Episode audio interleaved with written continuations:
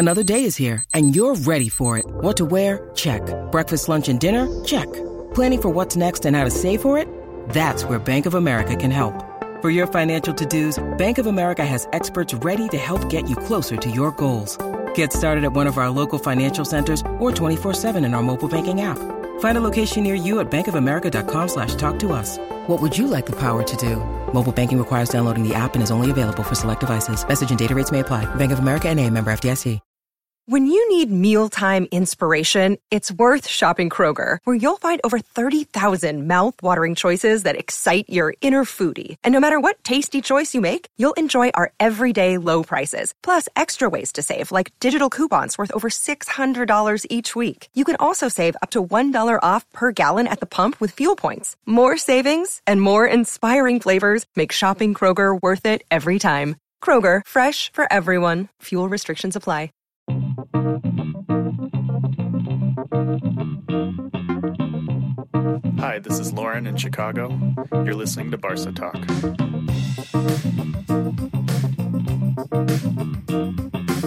Hey, everybody, welcome again to Barca Talk. I'm Brien Henderson, speaking to you from Buffalo, New York. And with me, as always, from six hours in the future in Madrid is Gabriel Quiroga. What's up, Gabriel? What's up, Brien? How you doing?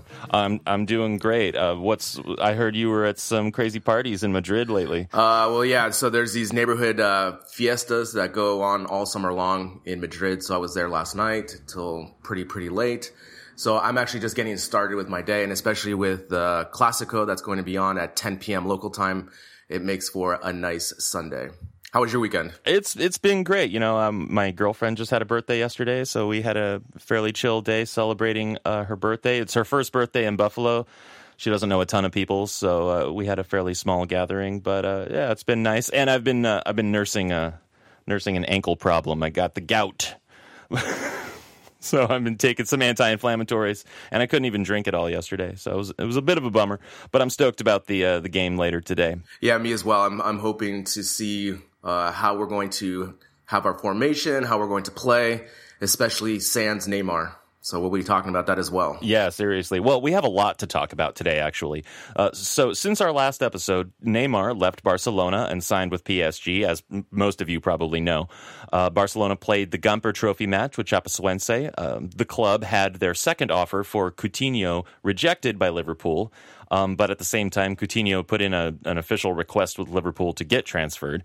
Um, and we signed Paulinho from Guangzhou Evergrande. Also, as we're going to talk about later, the first competitive Clásico, um, by the time you hear this, has been played, and the first leg of the Supercopa. And in the second half of the show, we're going to talk about our reactions. So that's plenty to get into. So I, I, I think we should just go ahead and start the show, yeah? Yeah, let's get started.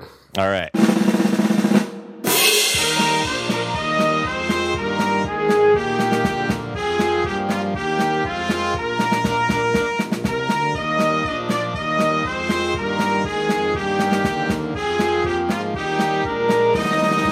So, we want to start with a couple of things that uh, came in from our listeners. Uh, this first question comes from Angel in Salt Lake City, Utah. And Angel asks uh, Can you please tell me who is a better fit for Barcelona, Dybala or Coutinho?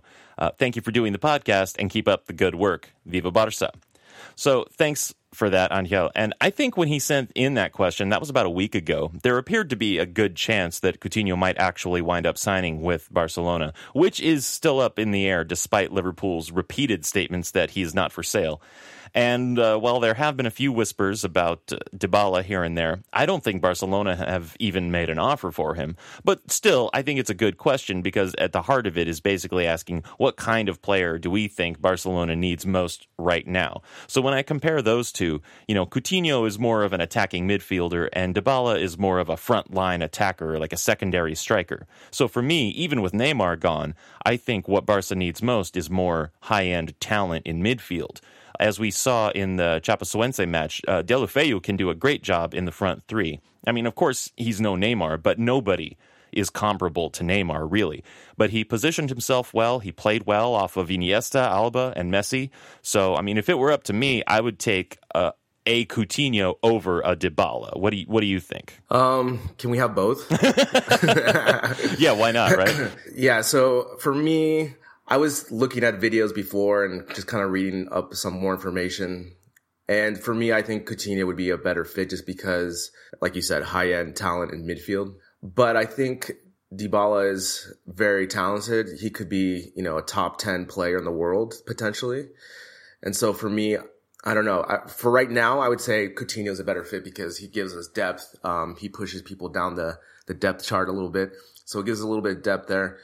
But I'm just really disappointed with this whole transfer saga of what we're doing. I don't think we should buy anybody this summer. I think that we should just stand pat. Everyone knows we have all this money, so everyone is trying to gouge us with the Dembele, with Coutinho, with every, and, you know, obviously with Paulinho, and it's just a really bad summer. Um, and so for me, like the question was presented by Angel, I would take Coutinho. I think Coutinho would be a better fit. I think he would be a good heir apparent to Iniesta for the next coming seasons, but I just don't see Coutinho coming. Yeah, it, it seems to be really up in the air, and no one can decide what's going on. But, uh, but yeah, thanks again, Angel, for sending in that question. We enjoyed that. Um, now, Gabriel, you have another listener comment from a, a, friend of yours about the board of directors. What what's your friend's name, and what did he have to say? So my friend's name is Alejandro. He's actually a family friend of mine that lives in Barcelona, and we have weekly discussions on our G chat about Barcelona and what would we do differently on the if we were on the board and all this stuff. So he he he sent me an interesting uh,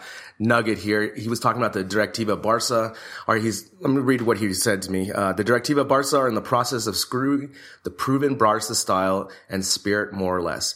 Before Sandro Rosell, the players came to Barca not for money, but for something else. That was when we had UNICEF on our jersey and the canteras where most of our players came from.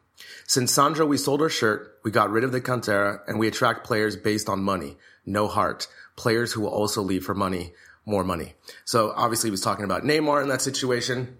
I agree for the most part with his sentiment. Uh, the only thing is that, you know, with the whole jersey thing, um, we had to do it because we had to get more money, but also the canteras were from the La Masia. That's the, that's the thing that's failing right now. What, you, what are your thoughts on this, on the Directiva yeah, absolutely. Well, as far as the the jersey sponsorship thing goes, um, I think it's important to note that Barcelona does still work closely with UNICEF, and they do still have a very active foundation with a lot of, and they're even trying to grow it even more through. They have a plan through 2021 to grow the foundation even more and continue to work with UNICEF and continue all of those humanitarian and uh, social projects that the club has going on.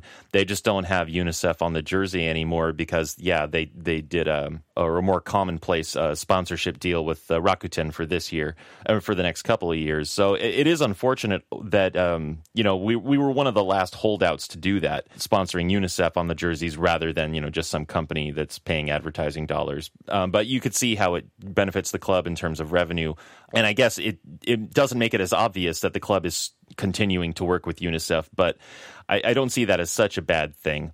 Uh, and as far as the, uh, the, this whole, you know, the, the question about the canteras and the La Masia, you know, uh, it makes me think of something. So we shared a video after Neymar's uh, move to PSG of a bunch of Barcelona fans and their reactions, and a lot of them felt that Neymar didn't go about it the right way and that he wasn't respectful to the club. And personally, I don't know about that. I mean, you know, I'm not in it I get to have this kind of distance being here in the States. But in a lot of ways, it looked like a fairly standard move in modern football terms, but it's just the kind that we don't normally see at Barcelona. You know, it's strange when a player in the prime of his career decides to leave Barcelona because it's such a destination. And of course, a lot of fans, players, uh, directors thought that Neymar was going to be the successor to Messi. But that's where I see a little bit of denial, actually. And this comes back to to Alejandro's point in terms of loyalty to the club, right? You can't compare Neymar to Messi. There are a lot of reasons that Messi has stayed with Barca for so long and will most likely stay there until he retires or, you know, goes back to Argentina eh, as a, an older player. And all of those reasons go back to the fact that as a boy, Barcelona saw his footballing talent and took him in when no other club would because he was small and he had a hormone deficiency.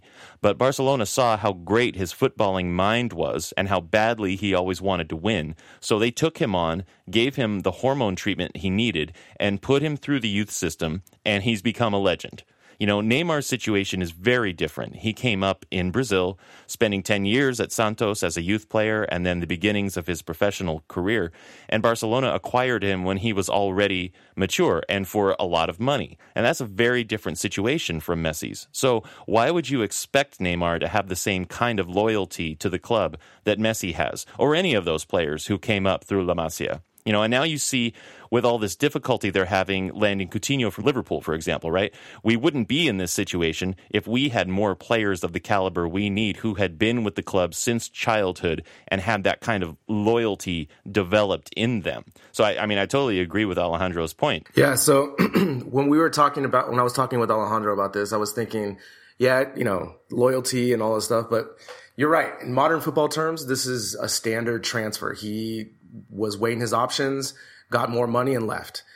The thing for me, though, I just wanted to hear his his side of the story before or after, and we still haven't heard anything. I mean, in the press conference, he said he wanted a new challenge, but you know that's whatever. You know, it's hard for me as a Barcelona fan to see is like you said that Neymar's in his prime and he's leaving to go to PSG, which is a lower quote unquote tier team, you know?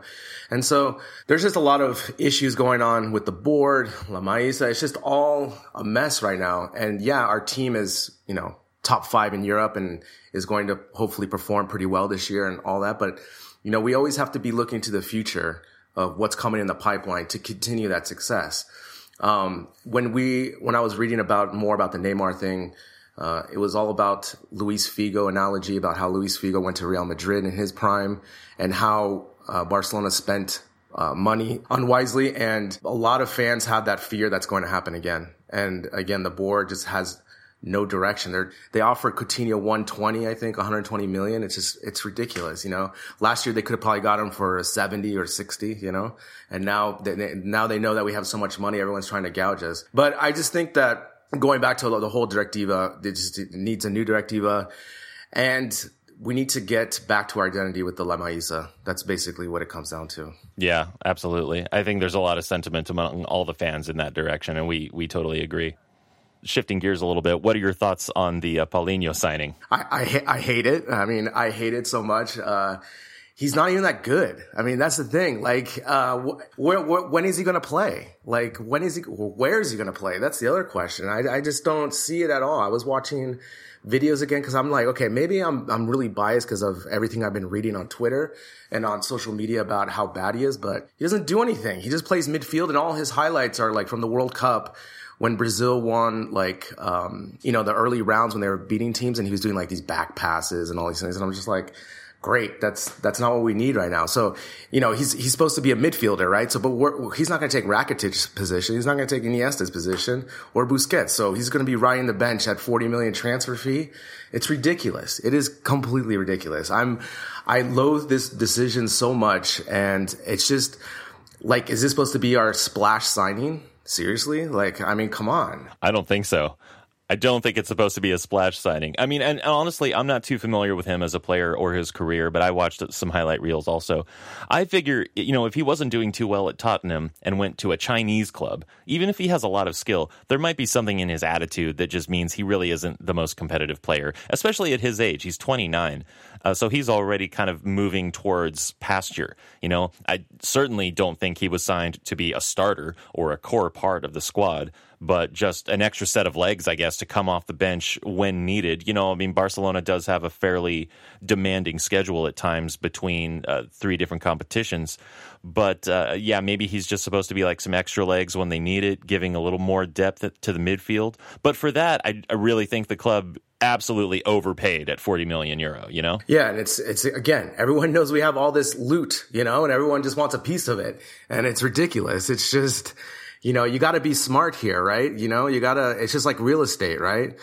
Buy low, sell high, right? Not the opposite. Don't be a sucker. Yeah, exactly. And it's like everyone says, you know, when everyone knows you have a sack full of cash, they're going to be trying to get you to open that sack up. Yeah, this this this inspires nothing for me. This is like, you know, it's like almost getting like a new uh, ball boy or something. I don't I don't know. It's just like what is he going to do? Nothing. Great.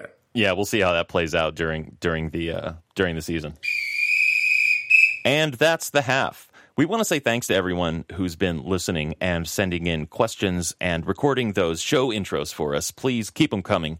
with La Liga starting up uh, this coming weekend, we're going full steam ahead with Barca Talk now, coming out every Monday, talking about club news, talking about matches, and we want all of you to be a part of the conversation and part of the show. So keep sending those emails and voicemails. And you can find all our social media channels Facebook, Twitter, Instagram on our website at barcatalk.net.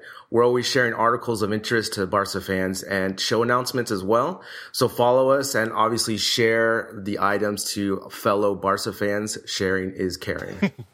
yeah, and re- honestly, you can find everything just on our website. You can just go to barcatalk.net and all our social media, our voicemail line, our email, it's all there, right? So uh, thanks a lot. Keep listening and keep sharing. Uh, that was just a, a brief break.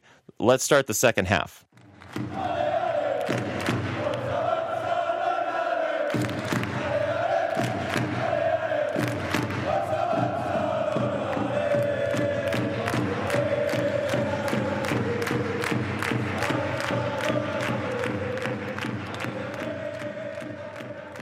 Here we are. the The game is over. The result was not good. Uh, Real Madrid beat Barcelona in the in the Camp Nou, first leg of the Spanish Super Cup. What I can't even remember. What was it? Three to one. Yeah, three to one. So, how do you feel, Gabriel? Uh, I feel disappointed. I'm disgusted a little bit. Just, uh, uh, yeah, I I thought there was going to be a you know a change in the tactics and the style, and this game reminded me so much of the last three months of last season, where we have so much possession but we don't do anything. And again, I, I what's up to you and I said, look at Marcelo. Marcelo doesn't have to play defense. Yeah. Like he was just like rolling up playing as a forward. And that's the thing is that like it's if we're not going to play a 4-3-3, we have to occupy Marcelo, for example. And I mean, we, we need to go through these players today. I mean, it was just absolutely horrible. I think only Messi and uh, Umtiti were the only standouts, and everyone else terrible. Maybe Iniesta a little bit, but he got subbed out, and so well. And Ter Stegen, Ter Stegen made some great saves. It could have been a lot worse if not for him. Exactly, and the two goals from Madrid uh, from Ronaldo and um, Asensio were like just pure golazos, so unsavable. But uh, let's. Uh, what, what, were your thoughts watching the game? Were you? I, I had a few thoughts, uh, just kind of general ideas. But uh, let's let's start with uh, just kind of going over some some player ratings because you were you were keeping your own sort of scorecard during the game. Why don't Why don't we start with that? Yeah, so I'm gonna, I'm just, we're just gonna, we're, we're just gonna do the player ratings for the starting 11. Um, so here we go. Ter Stegen, I would give him a six and a half, seven. Yeah, like you said, he made some saves, but at the same time, um, he wasn't really put to the test so much where he was outstanding. He was just above average. Aleix Vidal, three. I mean, absolutely horrible for me. Um, you could definitely tell the talent gap. You know, these are the top 20 players in the world, basically, and he's just not able to play. Lost the ball a bunch of times, never made a good cross and just terrible on defense again. It's just like he, he left Ronaldo wide open on a bicycle kick. I don't know if you remember that. Yeah. And it's like he turns around he's like, oh yeah, Ronaldo's on the field. You know, it's just like basic defending, these type of things. Yeah. I think on the attacking end, he had a couple of promising moments, but nothing that he was delivering on. Yeah, and that's the thing is that it, I was I was yelling at the TV at my friend Luis's house. I was like, Alba and Vidal, they never cross well. How many times does it get blocked? Like you, it just gets blocked every time. And it, and when Marcelo gets the ball, I'm always super scared because he always can get it through. You know, these are, this is becoming, you know, the same repetition of last season. Anyway, we'll continue. Umtiti, uh, I would say eight or even nine. He's, he's, man, he's so good. He's, so calm on the ball. He's strong. Um, there was like the one time where he just muscled Bale off, turned around, just passed it off. I mean, it's just brilliant. Yeah, I'm really happy to have him in the center. Yeah, uh, Piqué, I would say probably a six or five. Unfortunately, he got used on the two goals, and he had the auto, he had the uh, own goal, so he had you know, it wasn't his best game. So um, let's see, Jordi Alba, I would say six two, but again, he had a lot of dangerous runs. But when it came to the final cross, it just kept getting blocked. And we we need to have some pressure in there to do something. Um, let's see, Iniesta, I would say six or seven.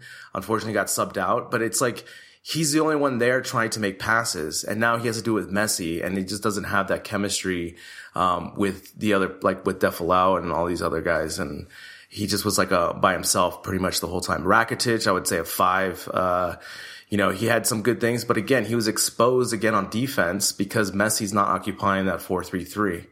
Sergio Busquets, I would say six or seven. He played pretty well. Um, you know, for the most part, Deulofeu, I would say three. It, the opposite, how he played in the exhibition game, he played the opposite of this. Couldn't hold on to the ball. Yeah. Do you think he was like nervous or something? It seemed like he didn't know where he wanted to be. Exactly. He always made the wrong choice. you know, like when he was supposed to pass, he shot, or when he was supposed to hold the ball, he didn't, you know? And it was just like, yeah, maybe he was nervous, but at the same time, he doesn't have chemistry yet with Messi and Suarez. There was a, I remember one time he was on a counterattack and he didn't know if he wanted to drop it off for Suarez or keep going, and then it just became nothing. Well, that was the one where he actually held up rather than charging forward or sending the ball upfield, which he should have done because like they had the numbers, they had the space, and he actually held up and just kind of went lateral. And he was, I guess, maybe waiting for some more people to come come back. But I guess he forgot that Real Madrid was also going to do that, and and then you know Madrid gets all their men behind the ball, and yeah, it was nothing. Yeah, exactly, and you know that happened a couple of times. It's just like how he played against in the exhibition, he looked really good, strong, um, aggressive, confident. He looked the opposite in this. Um, obviously, Messi for me eight or nine, he was the only one that really carried the offense tonight. And Suarez for me was awful. He was probably a five or a four. He, I, I, my, my buddy Luis does not like Luis Suarez at all. And we were talking about it today. And it's just like, how many times is Luis Suarez offsides? Yeah. I mean, that's like one of your main jobs as a center forward is to just follow the defender and not be offsides. And I know this happens very quick, but it's like every time he's offsides. And how many times did he not pull the trigger on a shot? Like it was just like these type of things, you know, that's his job. Like now we need more goals from him even more since we don't have Neymar. And, you know, obviously you got the, the fake penalty that he like dove for, you know, which is great. But, uh, yeah, for me, it's just a really bad overall performance by, by the team. I mean, with tactics, with, with just everything. I mean, Real Madrid made changes, right? They, they had Ronaldo on the bench. They bring him in, he scores, then gets a red card. They bring Asensio, he scores. I mean, they just have, uh, they're just rolling. Madrid, I mean, Isco, my God, like, is this guy serious? Like, he was just, uh, directing the attack for Real Madrid everywhere. Every time he had the ball in the third, in the last third, I was getting nervous every time because you never know what he's going to shoot or pass. Yeah, Isco is a real trickster, and uh, yeah, they have a really great, great squad right now, and Isco just keeps coming up and making a better and better case to get more minutes uh, ahead of guys who you would assume would get them. You know? Yeah, yeah, he's. But again, this goes down to the same thing. It's like we don't know what we're doing. We don't have a clear plan. How many times was there like six people in the middle of the park on our last third and there's nowhere to pass because the defense doesn't have to do anything. The defense is all, you know, um, uh, they're all like combined together. So there's no holes. There's no give and goes. There's nothing. And so that just lends to, you know, the tactics again. We have nobody occupying the corners to spread the defense out. And then Messi or Iniesta can work their way through the middle. I'm really disappointed because I thought for sure Valverde was going to put a better stamp, either change the formation, you know, uh, do something. But this this is the same uh, this is the same crap again. It's just like you know Real Madrid is going to do a counter. We're, they are super fast. We're not fast as they are. And on the two goals that they scored at the end of the match, they were both on really really beautiful counterattacks.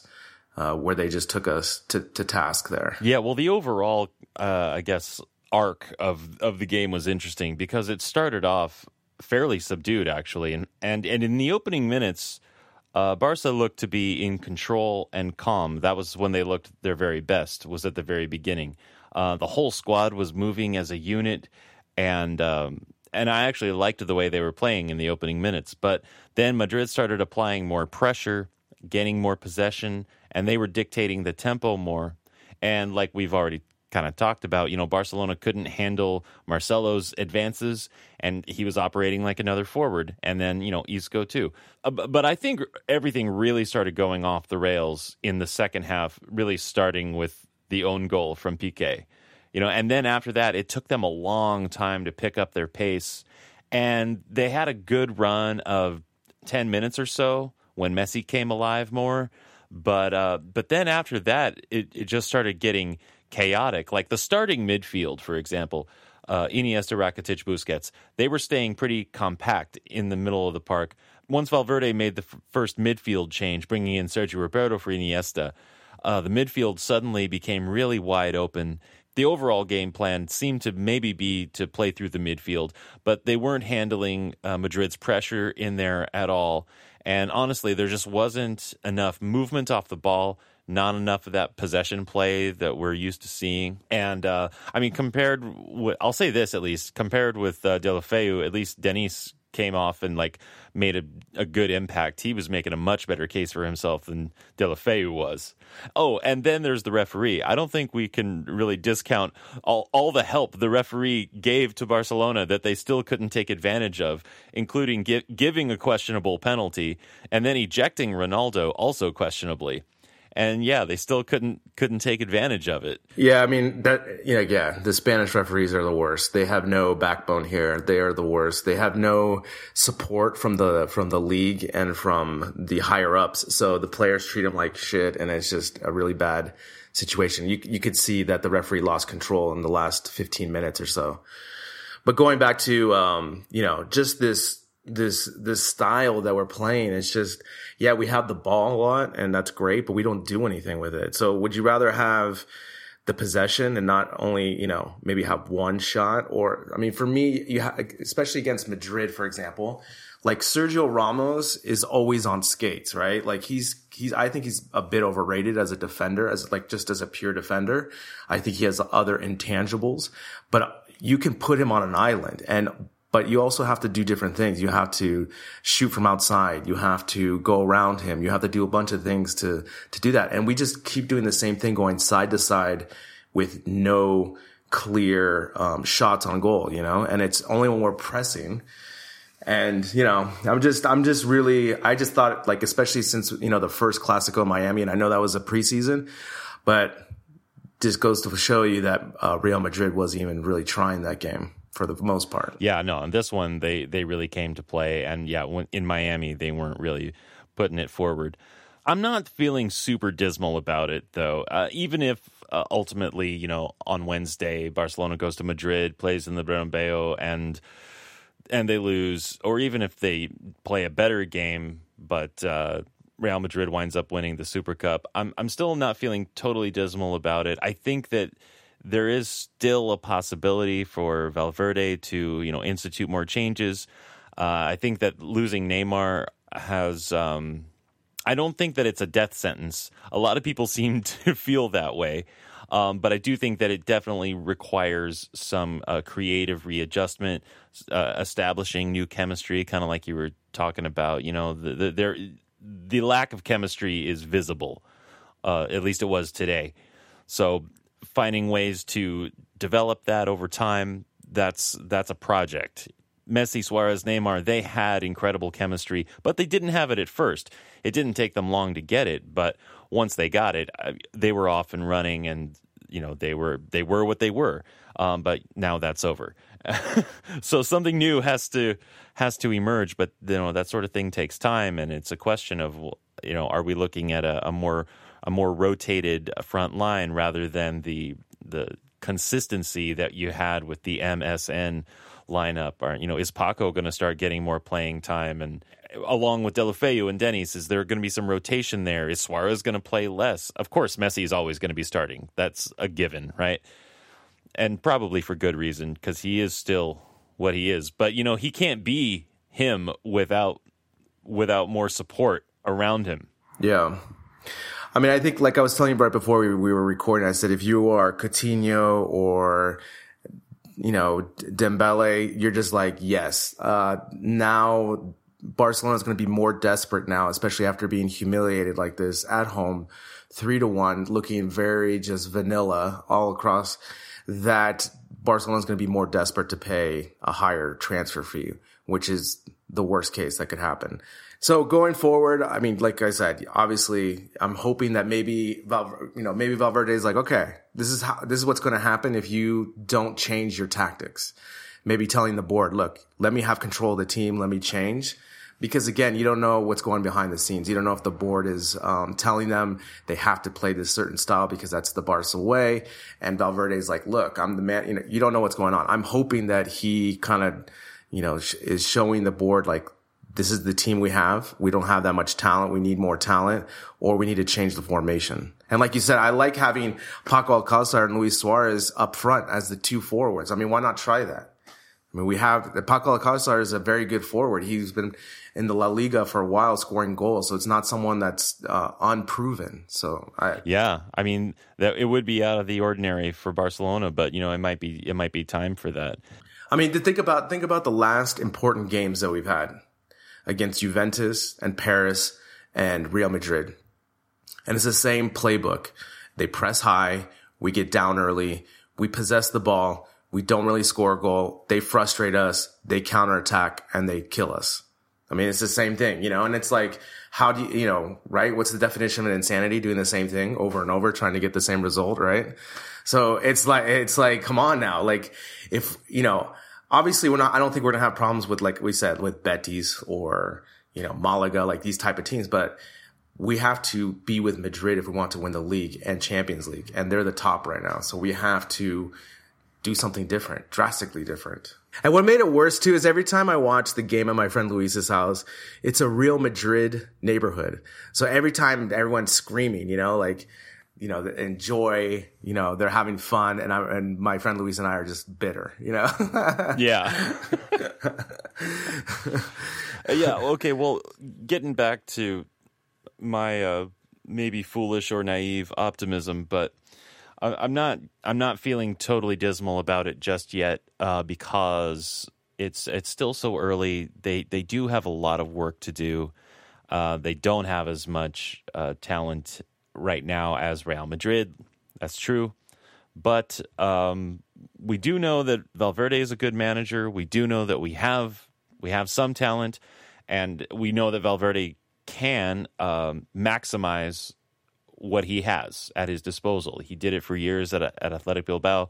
He got great results from from them, uh, even when he didn't have the most talented players. You know, he had some top players and and a, but a lot of not so top players, and he got really good results with them. You know, considering that. Uh, I don't think that we can expect Barcelona to. Well, what we don't want is for Barcelona to wind up being like an Athletic Bilbao. You know, we don't want them slipping in the table down to like third or fourth place, obviously. And I don't think that's going to happen. But if we want to really compete in Europe in the Champions League, and if we want to win, if we want to win La Liga, then uh, obviously some things need to change and improve from what we saw today. But I, I am at least I don't know. Again, maybe it's foolish, but I think I'm I'm I'm optimistic that it could still happen. That like these improvements could take place, and of course, you know, like you said, there there could still be some some more signings of some good impact players. But then again, uh, as far as like when we talk about how much money we're shelling out for them, it's going to be ridiculous because one now, like you said, everyone knows we need it, and two, everyone knows we have the money. So, I mean, that could be a real recipe for disaster. So, I mean, I honestly think it would be better to just stay with what we have at the moment and, um, I don't know, have faith in Valverde, let him.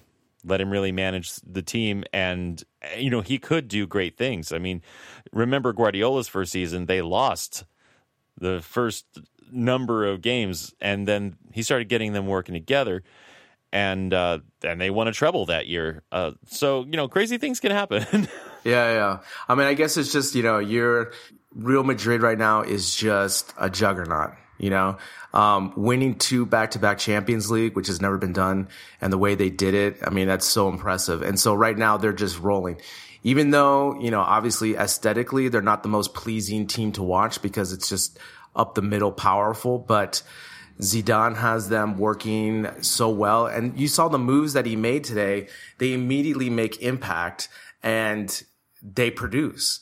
And so, you know, we're striving for that level. We used to, they used to be striving for us and now we have to strive for them. And we just look, like I said, we just look like we have no direction right now. And we have to, we have to change the 433 in some sort of way. We need to maximize, you know, you know, our midfield, the possession, also being dangerous up front you know, and so maybe we should have Paco Alcácer and Luis Suarez as the tandem up top, Messi behind them, and then the rest of the team playing like that because you saw Messi. Messi never goes to the right corner anymore. He just goes up the middle making the passes because that's what he wants to do now, which is fine. Let's, I'm all for it. You know, if that makes him happy, great. But we need to get goals to, and we're not, Suarez keeps getting off sides. And if we move Suarez to the right side and Paco on the left side, then all of a sudden we have two really good, powerful forwards that are going to be pressing up and then Messi's going to have more room again, this is just hypothetical, tactical stuff that I'm dreaming of. Obviously, I'm not a professional, but this is just, you know, like I said, the last major games that we've had to play, it's the same thing. I mean, just think about the PSG game. They did the same thing. They maximized their opportunities. Juventus, the same thing. Real Madrid in the last Clásico, um, did the same thing. So it's just kind of, you know, yeah, you're you're the optimist. I guess I'll be the pessimist. So we'll go. Will you be the yin and I'll be the yang, right? So yeah, we complement each other. I mean, I, I again, I don't want to get too you know down in the down in the mouth about it, but it could just be like you were saying. You know, there was a time not too long ago when Barca was the team. They were the top team, like unbeatable, all the talent in the world, best manager, best results everywhere they went and Real Madrid was aspiring to that. And now we're in kind of the opposite situation. So, I mean, maybe this is the natural ebb and flow of, of football. You know, every every team is kind of on their own wavelength, going through their periods of uh, feast and famine, and uh, you know, some a lot of times they uh, contradict each other. So, we might be in more of a Real Madrid era right now but doesn't change the color of my jersey. Yeah, yeah, true, true. Mine either, mine either. But it's just you know, it's just like uh, uh, the game. You know, I just I don't mind losing. You know, like I can take a loss, but I just hate losing like the way we played tonight. You know, where it's just kind of I don't know, like we just look so vanilla. We didn't like, you know, just I don't know. There's something missing. You know, like um and I just get, I don't like losing that big either, especially Ronaldo scoring like the way he did and the way he celebrated, which I thought was hilarious. There was a lot of good memes on Twitter with uh, the Simpsons grandpa, where he walks into the bar, drops his hat, and turns around and comes out. It's basically like what Ronaldo did, right? Comes in like at the 82nd minute, scores like in the 83rd, and then gets a red card in the 84th. It was just like, yeah. so it's such a good gif. I love it because it's just like the, you know, the grandpa Simpson coming into a bar, hanging his hat, then turning around, just leaving the bar right away. So that's it. yeah, yeah. So that was pretty much Ronaldo's uh, performance tonight. And plus, he's going to miss the next game, and he'll probably miss another two or three games because he pushed the ref. So that was really, yeah, that was really amazing. He's gonna pay for that. Yeah, one. yeah. Again, another reason why. How do you even like this guy? Like the guy is such. Oh my god! I mean, he's so talented, but still, Messi would never do that. You know what I'm saying? He would never like push the ref like that. As I mean, maybe in, when he was in Argentina because of what happened, but but still, like I just. Well, you know, I don't know. There's all there's all different kinds of people in the world and all different kinds of players, and. uh all different kinds of fans. I, and I think that in general, yeah, you're uh, unless you're born into it, your Real Madrid fans tend to be the ones who are uh, more into physical violence. Not to say that there aren't Barcelona people who who are like yeah. that, but so we'll see. We'll see what happens on Wednesday. The game is going to be super important. Um, not, I mean, obviously, it's going to be nearly impossible to pull this uh, Super Copa victory. I mean, obviously, have hope. But I'm just curious to see what overhaul changes happen. Does Vidal get the start? Does um, Denis Suarez get the start? Um, we need to do something dynamic and different, just to even throw it out there and try. Because, yeah, if we lose, great. But if we can do some sort of dynamic change or introduction to a new formation, that's it's the time to do it. You know, it's a good testing ground, especially before La Liga starts. Absolutely. All right, let's uh, let let's let's turn to the uh, the match with Betis. Okay. So this Sunday, uh, La Liga begins against Real Betis, a club who have been in the Primera Division for the last three years and six of the last seven, uh, with a lot of inconsistency. But uh, they've been making a push to be a greater contender in the league, making a couple of key signings this year that they hope will make them a threat, looking to stay mid-table or even better, looking to compete in Europe. Uh, this summer, they actually signed uh, Cristian Tello from Barcelona even though he hadn't played in the blue and red since 2014, he had been on Barcelona's books this whole time. Uh, he was on loan to Porto and uh, most of the time with Fiorentina. But his contract with Barcelona is now officially over, and he is at Betis, actually playing at the club who holds his contract. Uh, honestly, I always liked Tello, and I had high hopes of seeing him develop at Barcelona. So I'm going to be rooting for him to have a, a good game, but not too much. Yeah, uh, so this course, is going to be the opening game. I'm is, curious. Is um, I'm not well really worried about these home games against mid-tier teams because we usually do pretty well at home. Uh, we, I'm just more curious when we play at Betis. So Betis is in Sevilla. It's in the south of Spain. Betis is the uh, stepsister kind of club to Sevilla. That's their biggest rival. Um, Betis has a long history in Spanish uh, football, but they were out of the Premier for a little bit. But again, yeah, they are um, an important team, and if they're good, it helps La Liga for, for sure. Um, they did make some key signings, so I'm curious to see how they'll do. But they're always in the shadow of Sevilla, especially in the last six to seven years with Sevilla winning uh, their um, Europa Cup uh, champion stuff, and and also Sevilla performing really well in Europe. Um, so I'm curious to see how Valverde preps the teams against these mid-tier teams because that's where we lost the league last year.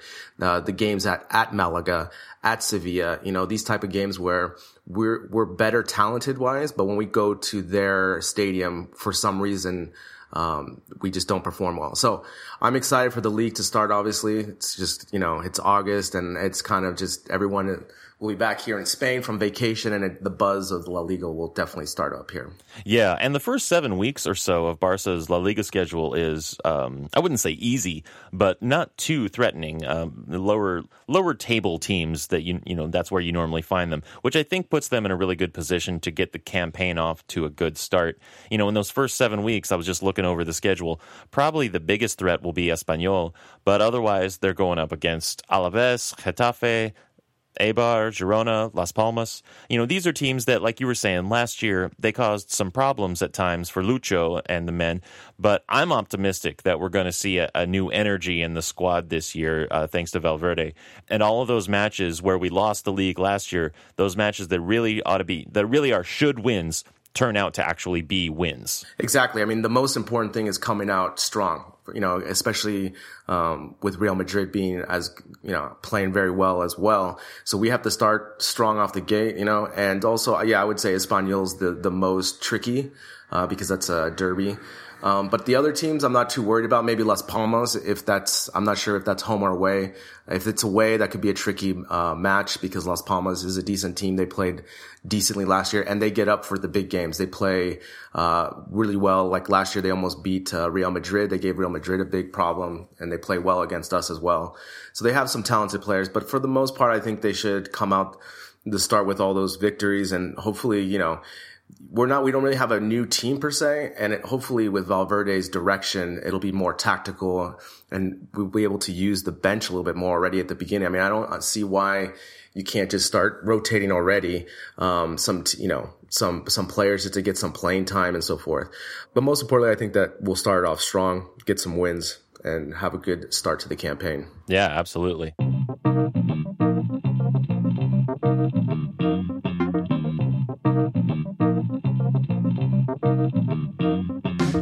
Well, that's it for now. We're in full swing for the season. So catch us next Monday. Actually, we put up the show on Sunday night, so if you're really anxious, you could get it on Sunday night.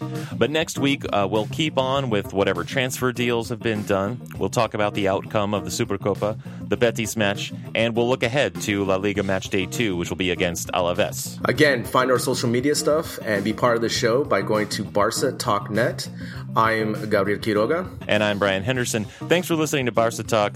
Visca Barca. Visca Barca.